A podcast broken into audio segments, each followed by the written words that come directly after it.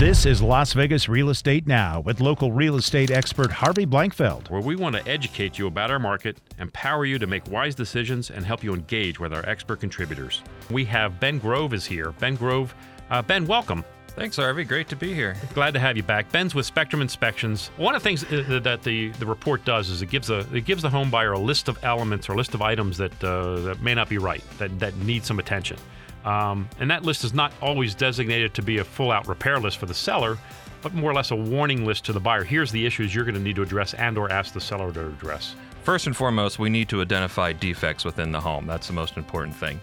And then beyond that, we do go into explanations about some maintenance items, and all this stuff goes in the summary. So when you look at a Spectrum Inspection report, you have the body of the report, and everything's arranged section by section throughout the house with a whole bunch of informational pictures, and those are important for some other reasons we'll talk about. Right. But then everything we identify as a repair item, even a maintenance item, further consideration items for further evaluation, we put all of those things right in a summary at the front.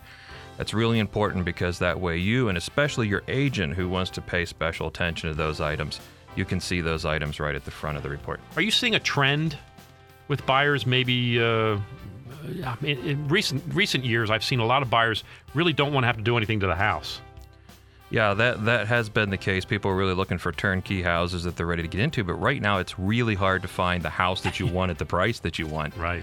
That's a tough one. So we have a lot of clients who are willing to make concessions, either on the price, which we don't deal with, of course, but you know, and it's worth mentioning that nothing we represent in writing or verbally to a buyer is a recommendation to buy or not buy a house. Right.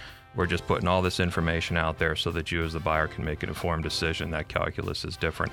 But definitely we have buyers that are willing to make some concessions on the condition of the house. So maybe they'll have to fix some paint, some carpeting, a couple bathroom faucets, but they really need to know, is there any major problems with the house, any defective plumbing or water damage or anything like that that I need to be aware of? Especially, I believe, if it's maintenance, cosmetic type things like paint and flooring. Those are kind of the two big ones. Maybe some landscaping, things like that, things that really raise the aesthetic value of the property but are not going to cost you that much in time, labor, and things that you can even do yourself, which is cool. Wouldn't you rather have a home that needs some things that you can make your own? In other words, flooring. So say it has carpet, but you want wood. Okay, now I can pick the wood. I get to pick the wood I want as opposed to the wood that they chose. Or I can pick the color paint on the wall that I want as opposed to what the seller chose. So I'm just going to tell you that sometimes you have to think about that value you might get in some of those items that you can do, that you can control and change those surfaces.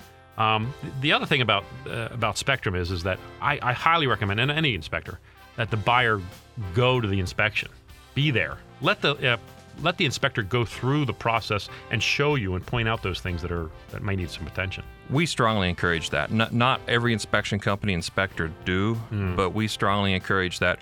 For one reason, we'll have a buyer come to the inspection and they'll say, I've been out, I've looked at 20 houses, I've been each of them in 5 minutes apiece. I can't remember the house that I just bought. Yeah. So now you could come in, you can spend some time, you can spend an hour or two in the house and get the vibe and take some measurements and look around, and then at the conclusion we can look at anything that we need to and discuss findings, and you'll have a much better understanding when you leave, and when you do see the report, it's going to make more sense to you than otherwise would.